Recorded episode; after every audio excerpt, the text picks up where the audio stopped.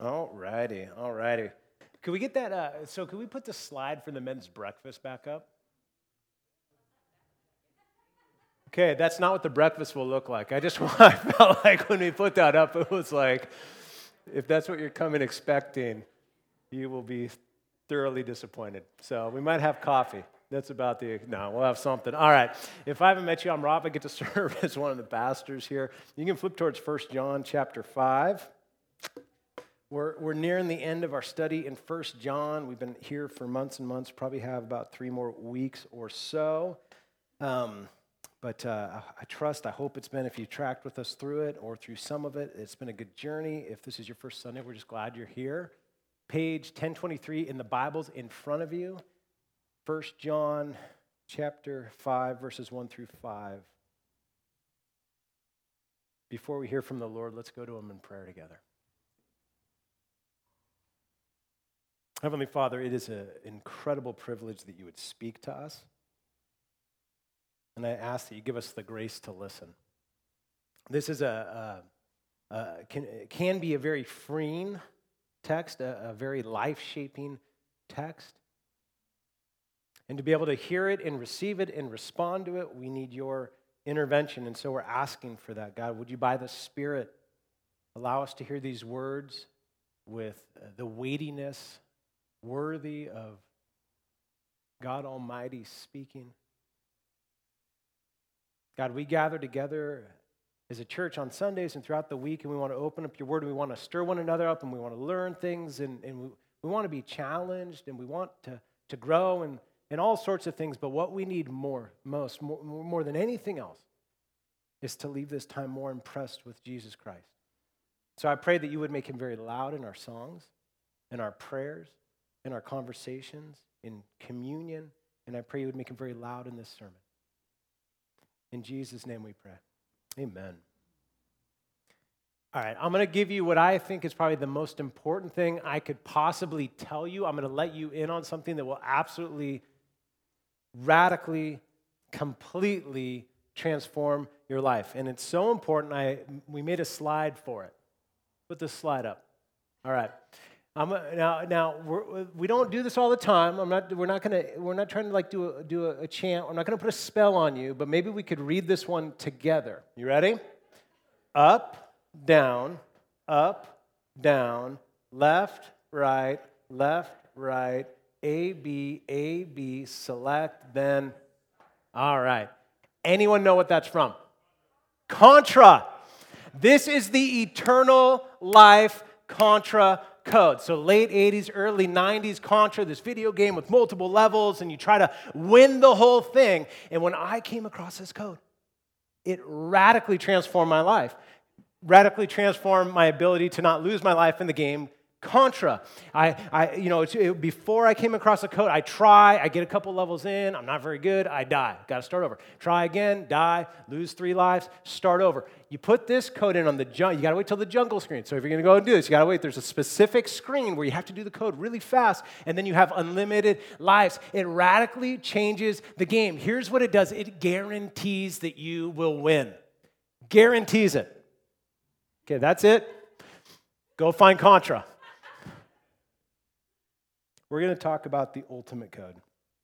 As cheesy as this setup is, and no doubt it's cheesy, we're going to look at a text that's going to tell you this is how you win. This is the ultimate divinely given code for life. And if we'll receive it, it changes everything. Specifically, we're going to look at this word, faith. We're going to look at it in three different ways. There's a lot of ways this could work out, but we'll look at at least three outcomes of faith. It is fruitful, it can be incredibly freeing, and that it is fierce. If you're able to stand for the reading of God's word, would you, would you stand with me?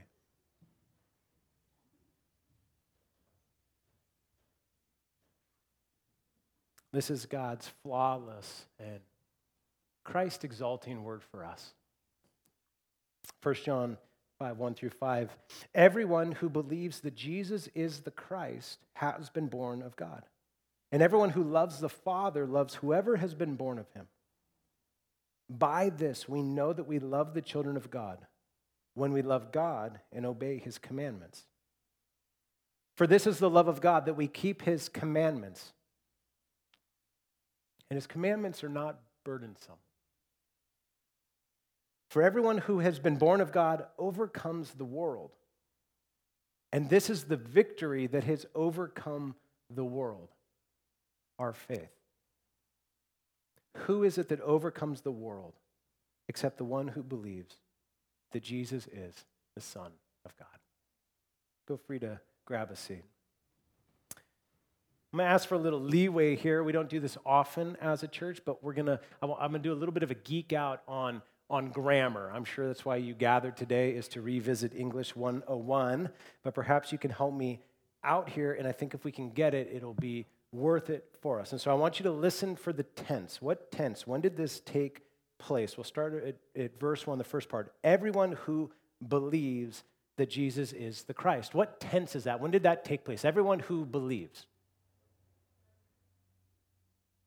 Everyone who believes. Is it past? Is it future? Is it present? It's present. You did wonderfully. All of your English teachers are crying right now. So it's present. Everyone who believes, it's actually what's called a, a present active. The person is believing. It's actually a participle, this little ing words. It's actually everyone who is believing, okay? And then we have this has been born of God. Past, present, or future. Has been born. Past, you got, I love the confidence. I just feel like it's oozing from us. Yes, it is past. It's, and it's what's called a, a passive past. It's been done to somebody. They didn't do it themselves. It's, they didn't give birth to themselves. They have been born. So if we, we put this together, we could say something like this It's something happened in the past. They have been born of God, which produces something in the present. They are now believing. We could say new birth produces belief.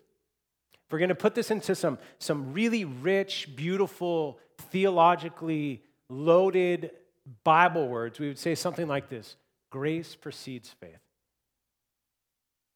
God's intervention produces our response. There's a number of reasons this is such good news to us. One of these is this God goes first. It's always divine intervention before human activity. And that's really good news in the context of a text that is going to go on to a lot of stuff that we're to do. In the middle of a book, First John, which is a lot about what we do, in the middle of a sermon series called Stuff Christians Do. God goes first. He, in his kind intervention in our lives, is always the fountainhead that produces all of our responses. The other aspect of this, though, is this God goes first, but also God doesn't let go. The has been born is not just past, it's actually this really neat case in, in the original language, it's, it's what's known as a perfect. It's a perfect tense. It's something that's happened, but has ongoing impact and effect. Saying if you've been born of God, you're not going to get unborn of God. That God has begun something, and He will bring it to completion. Another part of the Bible uses that same perfect uh, when Christ is on the cross and he's given his life for all of those who will come to trust in him, and he just says, It is finished. Once and for all, for all time. Happened, done. And the impacts continue to go and to go and to go. I'm going to push this even further this, this intervention, this flooding in of God's grace, and we see it in the word believe everyone who believes. I went and did a little search motivation and belief. So, belief and motivation. So, I, I, I searched that, um, came up with a number of posters and shirts and, you know, macro made, you know, pillows and, and things that take motivational phrases around belief. Some of them like this um, believe you can, and you're halfway there is a reference. I think Roosevelt might have said that. Believe you can, and you're halfway there. How about this one? Self belief and hard work will always earn you success. If you can believe, you can. You can. If you can believe, okay. If you can believe, you can achieve. Or simply this I believe in me. Now, there's an aspect to this where it could be well thought and well played out. Um, but let me just offer you that's terrible advice. I believe in me. I'll give you an example of why that's terrible advice. My nieces were walking by a couple years, it was a number of years ago. They were probably like five or six. We live in the same neighborhood, and they're walking by with one of their friends who is a rock star gymnast. And uh, they come to our, our grass, we're hanging out in the front, we're talking, and then their friend, who's a rock star gymnast, just does like a backflip.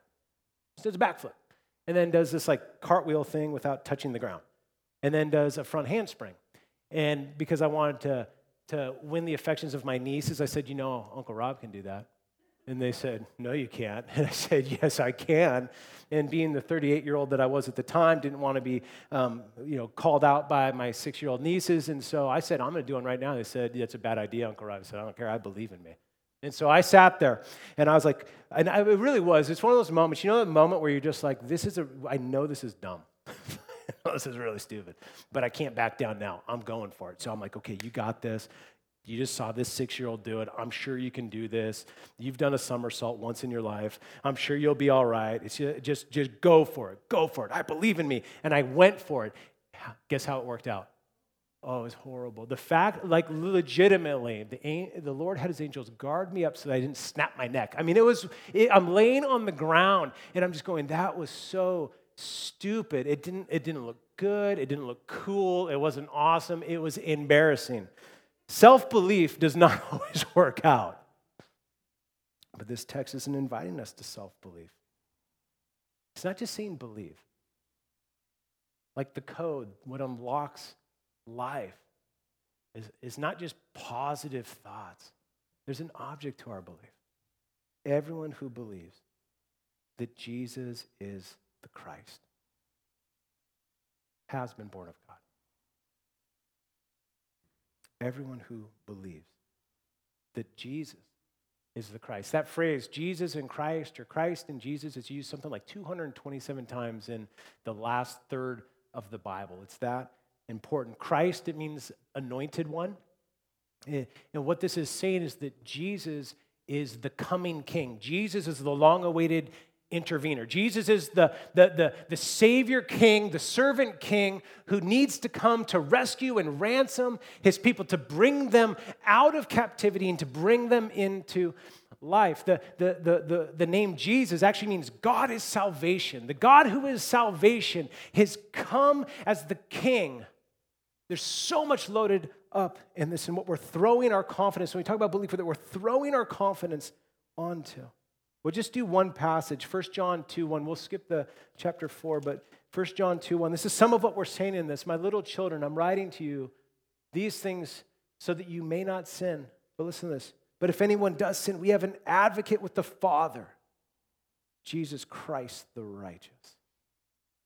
He is the propitiation for our sins, and not only ours, but for the whole world. The propitiation, this wrath bearing offering, is saying Jesus Christ is the righteous. Jesus Christ is the one who did all the good that everyone that's ever been created was meant to do and failed to do. Jesus is the one who perfectly obeyed, who perfectly loved, and then substitutionally died so that we might be liberated and we might be forgiven and we might be cleansed and we might be invited into new life. God is giving you the code. Life and eternal life comes not through your self belief and not through my performance and not through our abilities. It's by grace through faith in Jesus. Again, this is such good news for us as we look at a text that has a lot of what we do, in a culture that's a lot about what we do, in a book that's a lot about what we do. In series, it's a lot about what we do, but it's first about what Christ has done. You want to know how to flourish? Believe that Jesus is the Christ. Everything we talk about flows from that. Everything else we're going to talk about now into eternity.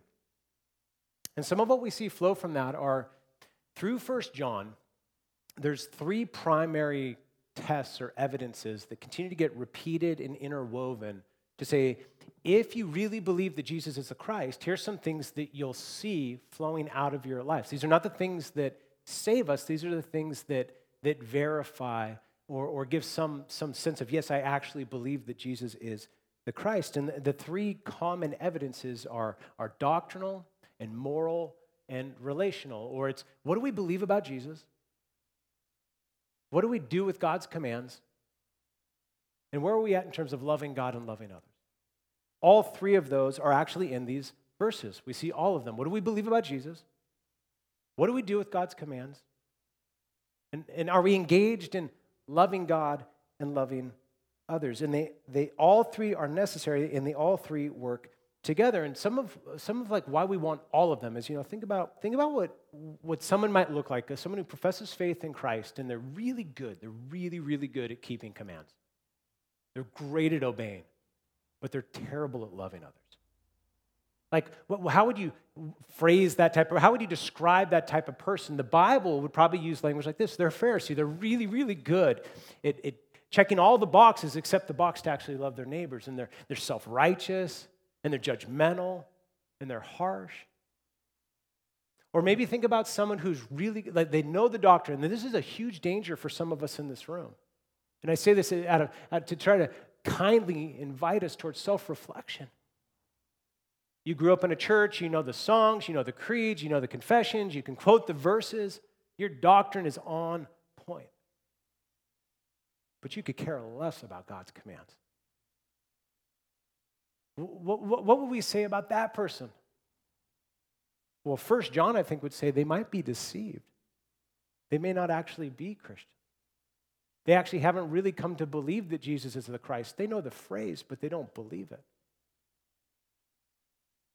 It's not just the three are necessary, but they're really helpful because they speak to each other. It's, it's, it's like taking three strands and weaving them together, and it's unbreakable as they begin to build on one another.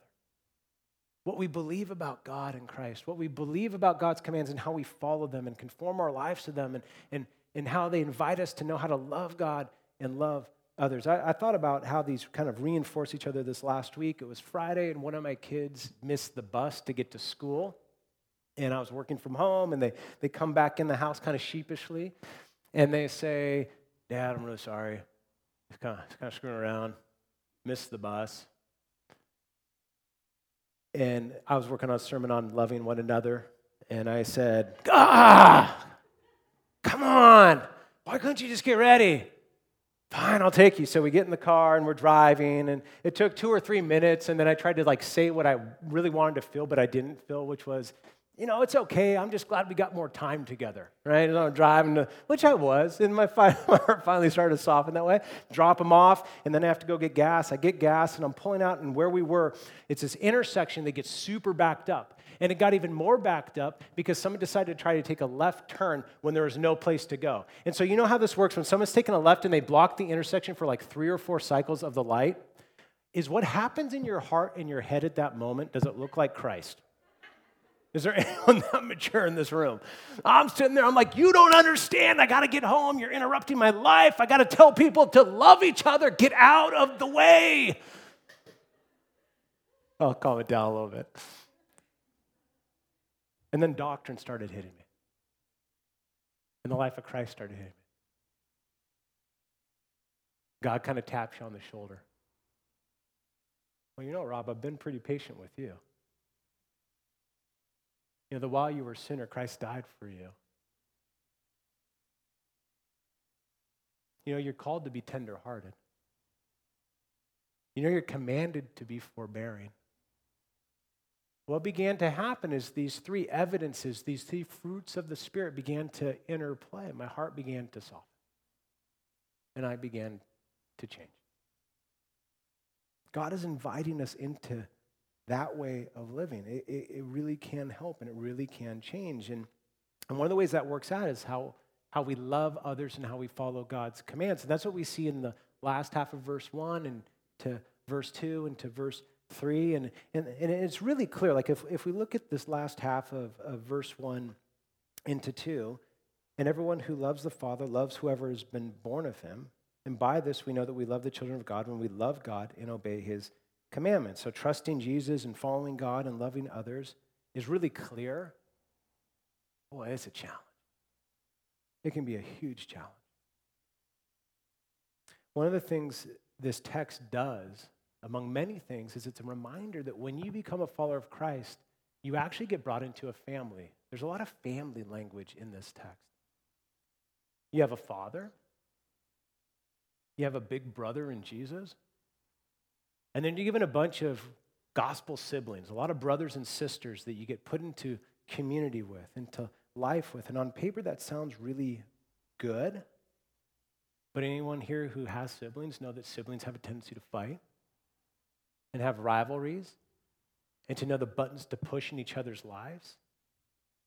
And it becomes really, really difficult. And into that, God speaks this Everyone who loves the Father loves whoever has been born of him.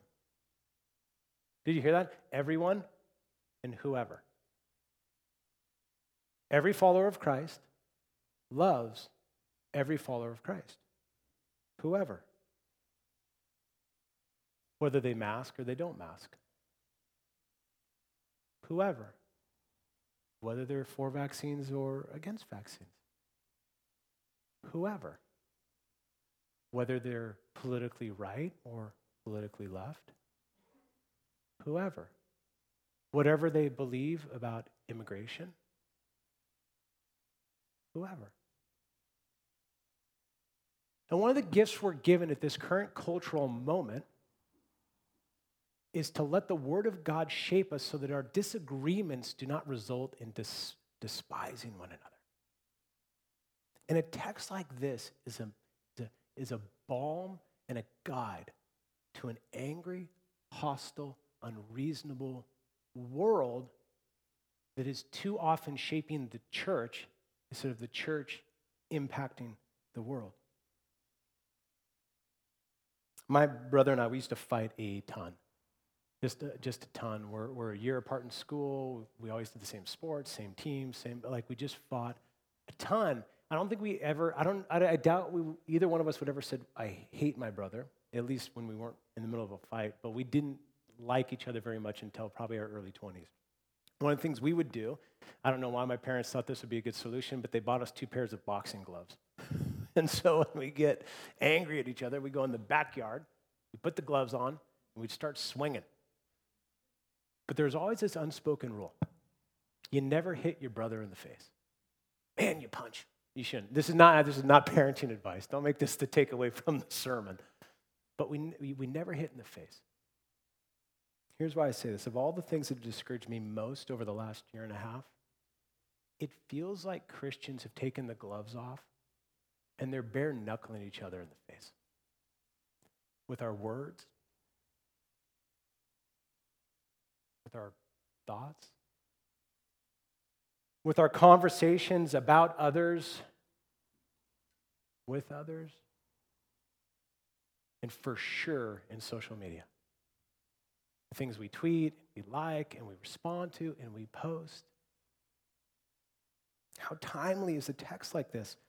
Because it doesn't just call us to love, it actually tells us how to love. And the, what this text does is, I think it's beautiful it, to love each other, love everyone that's been born of God. And the way we do this by loving God and keeping His commandments. His commandments actually tell us what love looks like and how to love. It controls the way in which we engage with one another, particularly where we don't want to be loving. I read a book this last week called The New Reformation by Shai Linne. And I thought this, I thought the book was, was very helpful. If you read it, eat the meat and spit the bones. But this, this chunk I thought was very timely for us. He says it this way He says, When the gospel is central in my life, it shapes how I interact with Christians I disagree with. It means that I don't have to demonize other Christians. It means I can speak the truth in love with kindness, gentleness, and respect. And this next line hit me square between the eyes. We don't have the right to cast off the fruit of the Spirit in the name of standing for truth. Like, so, I got to get something on that. We don't have the right to cast off the fruit of the Spirit in the name of standing for truth. Malice, spite, argumentativeness, sarcastic mockery, belittling, and mean spiritedness should not be named among the people of God at all, but especially when dealing with other believers. For Christians, with or without large followings, to regularly display this kind of behavior in public for the whole world to observe is shameful and it dishonors the name of Christ. Now, here's, I want to, uh, that, those are some sharp words, I think helpful words, I think culturally appropriate words, but I do want you to hear this if you're part of Redeemer Church. It's not the bulk of you. Many of you are trying to be reasonable in an unreasonable age. Many of you are trying to be loving in a hate filled and spiteful age. And I want to encourage you with that. And the way we do that is by taking texts like this and letting them load into us God's divine intervention, where Christ loved us when we were so unlovable and loved us while we were enemies and gave his life for us while we scoffed at him. And then tells us this is what it looks like to love, to forbear and to forgive, to be tenderhearted, to have humble minds, to outdo one another in showing honor, to love others as we love ourselves to forgive as we have been forgiven, and on and on and on. And out of this, this love, one of the ways we do it, the, the more we conform to God's commands, the more that we'll love, and the more we love, the more we'll be uh, authentically following God's commands. And that's what we see in verse 3 is this invitation to consider the commands of God and how they weigh on our lives. For this is the love of God that we keep his commands. For most of us, that probably makes a ton of sense. This, if you love somebody, you try to follow the things that matter to them. I think the next phrase is the one that, that sounds really good, but I don't know if it lands in a way of like, that makes sense to me. And his commands are not burdensome. I don't know about you, but I've tried following commands, and I don't, I don't do that great at it. It's hard to obey. It's difficult to obey. There's lots of things to follow. There's lots of reasons to not want to follow his commands. And so, how is it that they cannot be burdensome? How are they not weighing us, us down? We're going to pause here because I, because I think if we can see how they're not burdensome, it'll be one of the best insights you get out of First John that will make the great, some, some really distinct impact into our lives. The word burdensome, it can mean to be heavy or troublesome or cruel I heard this one translation, irksome. That was a great, like, God's commands are not irksome. When I was in high school, my dad decided to put some house rules up on the fridge. When I walked in and I saw those, I was like, that was irksome. Tell me this is what I want it to be. This is how to do. I'm sure they were good, com- good rules, good house rules, but they definitely I didn't receive them as these are these are things that aren't burdensome to me because they were taking away the things that I wanted to do when I wanted to do them. And I think some of us as we come to faith in Christ, is we can bring that way of thinking into our relationship with God's instructions. We can say, You're, you're assaulting my independence. You're taking away my freedoms. You're micromanaging my life. You're bossing me around. And into that is a text like this, but his commands are not burdensome. They're not to weigh us down and to harm us. What if? What if he knows best? Really simple. But what, what if God knows best? What if He knows how we work best? What if He knows how we can enjoy His creation without being enslaved to it? What if God was a really good father, the best father, with the most gracious and wise rules for us? And what if He made those rules and those commands known to us in the midst of a world that has so many competing claims about what helps humans flourish. I love the way J.I. Packer says, he says, We are cruel to ourselves if we try to live in this world without knowing about the God whose world it is and who runs it. We're not helping ourselves out by, by saying, I'm going to go it my way, or I'm going to adopt this, or I'm going to take this piece, or I'm going to kind of mash together whatever feels right to me when God, who created you and designed you. Remember, he goes first, gave his son for you. He says, This is how you can live fullest. Look at three ways. i am going to speed up a little bit. Well, let's look at three ways quickly his commands are not burdensome. Um, one of them is, is doable. It's doable. I was walking through my neighborhood this last week, and I have some friends that uh, they were moving. Um, they're kind of like patio furniture and, and tables and, and things, and I saw them, and they had some help, but I was like, I'll come help you. So I jog over as slowly as I could, so most of it would be done by the time I got there. But I finally got there, and there was a picnic table, and they were busy carrying something, and I looked at the picnic table, and I said, I can get it. I got it. Like, no, no, no, we'll help us. Like, no, no, no, I got it. So I lean over, I kind of turn the table up on the side, and I try to like find the fulcrum and balance it, and I pick it up, and I carried it about three feet, and I dropped it. And like, no, no, no, we'll seriously help you, and because they probably don't want me to break the table, and I'm sure myself. But I said, no, no, no problem. I used to carry stuff like this all the time. So I grab it again, and I pick it up, and I go like three feet, and I drop it again, and then I went home and I laid on the couch. If you try and carry God's commands apart from God's help, you will be unbelievably burdened by them. But what does this text say back in verse 1? You've been born of God.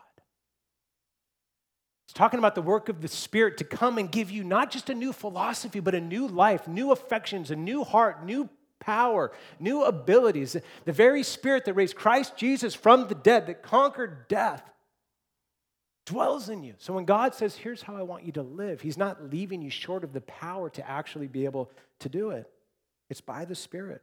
I love the way John Stott says it says, The new birth is a supernatural event which takes us out of the sphere of the world where Satan rules into the family of God. We have been rescued from the dominion of darkness and transferred into the kingdom of God's dear Son. I love this line. The spell of the old life has been broken. Saying you're not stuck. When God gives his commands, you're not stuck if you're in Christ because in Christ, the Spirit has changed you and is changing. You have been born. It's happened. It's done. And the impacts of that continue to go on. So it's doable by the Spirit, but it's also doable by degrees. And I hope this is a deep encouragement to those in the room with very tender and sensitive conscience. There's nothing in this text that says to obey perfectly. There's nothing in this text that says to believe perfectly. There's nothing in this text that says to love perfectly. There's only one that's done that, and it's Jesus the Christ. And that's why we throw our hope on him, because he's the one that loved perfectly and obeyed perfectly and, and believed perfectly. And so, what allows us to be doable is to realize that we get to do it by degrees. We get to have true obedience, but it's not flawless, and that's okay. Because there's one whose obedience is flawless Jesus Christ the righteous. Sometimes that looks like partial obedience. Sometimes that looks like, hey, I finally got their obedience. That was what I experienced in the car at an intersection. For some of us, it looks like I'm not quite there yet, but I want to get their obedience, or, or I'm not quite there, but I want to want to get their obedience. And all of that is actually the work of the Spirit in your life. I love the way J.D. Greear says, he says, often the strongest evidence of my growth in grace is my growth in the knowledge of my need for grace.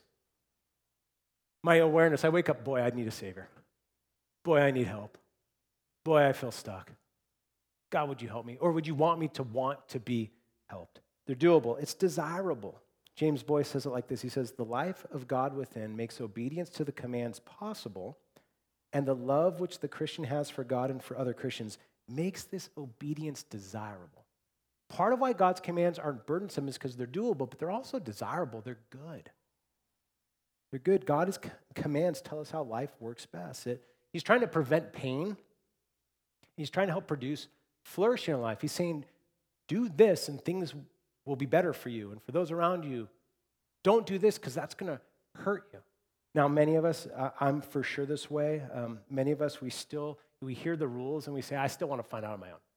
I kind of want to see if that's really the best route or not. So uh, I had one of these, uh, five years old or so, and we had the, you know, don't grab the hot oven rule. Like many of us probably had the don't grab the hot oven rule. My mom was making cookies, and, and I wanted to disregard the don't grab the hot oven rule. And so the timer goes off, and I go over to the oven, and I open up the door of the oven, and I reach in with my little five year old hands, and I grab the rack of the oven, and I start to pull it back. It did not feel very good.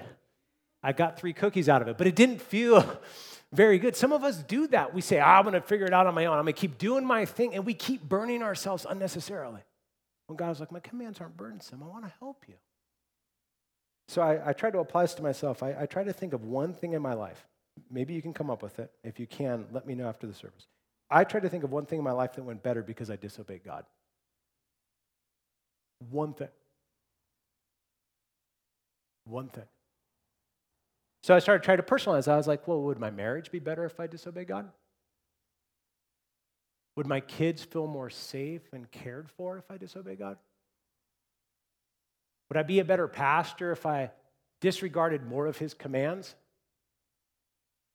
Would my neighbors feel more loved if God's word was less weighty in my life? And now I want it to be weightier. I want to obey more. It, I, I'm a work in progress to the max. But let's say I cared less. Would that go well for anybody?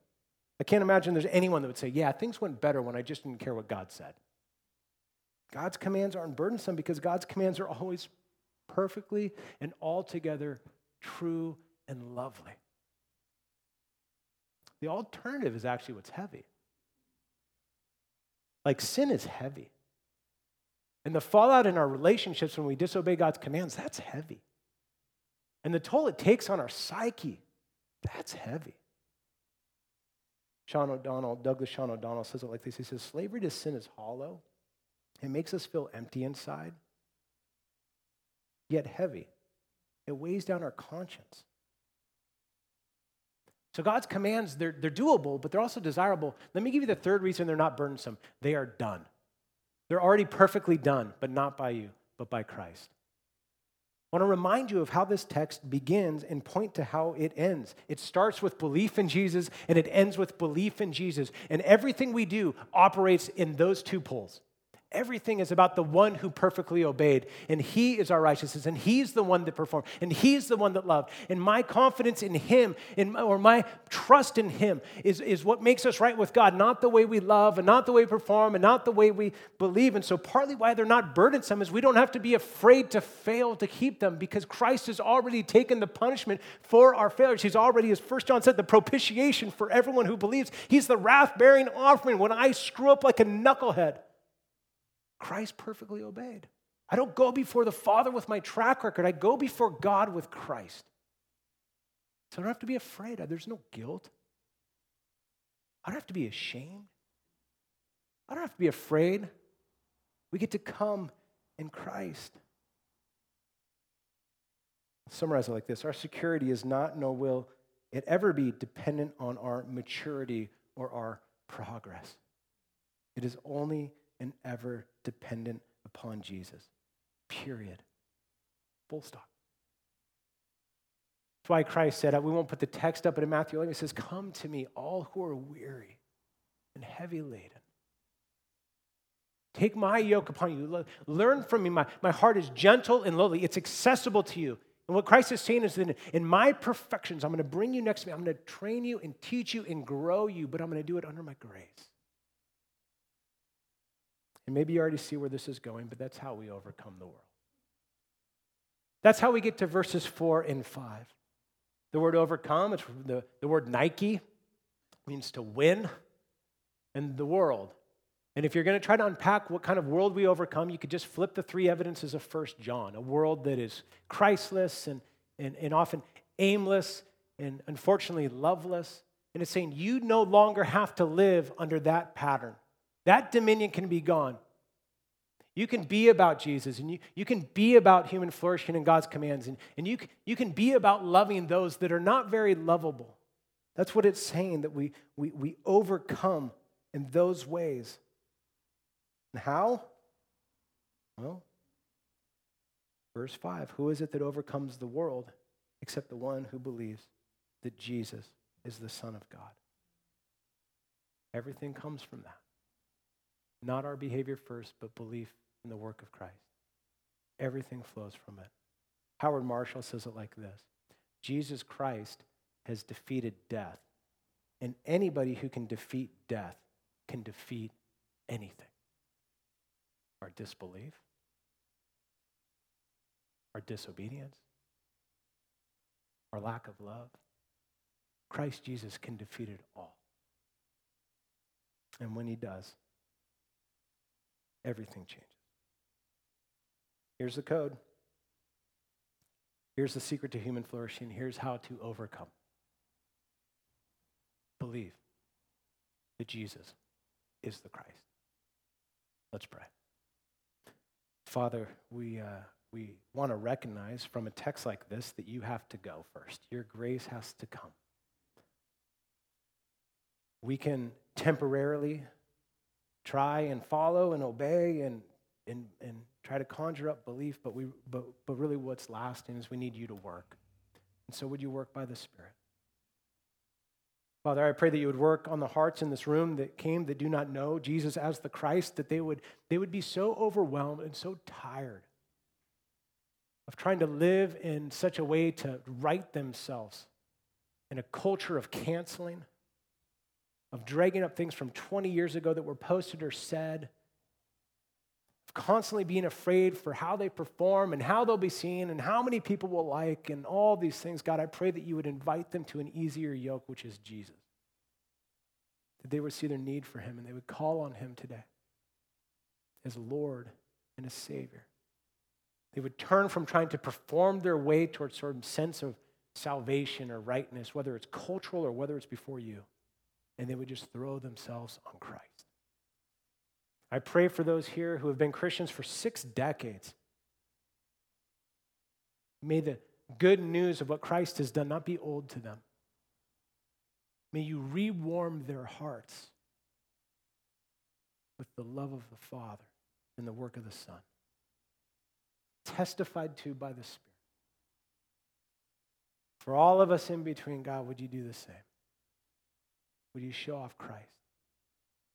and allow us to leave this place, this little moment where we gather as we enter into the world, perfectly equipped for what we're about to face. Not through our performing and not through our doing, but through trusting in Jesus. It's in Jesus' name we pray. Amen.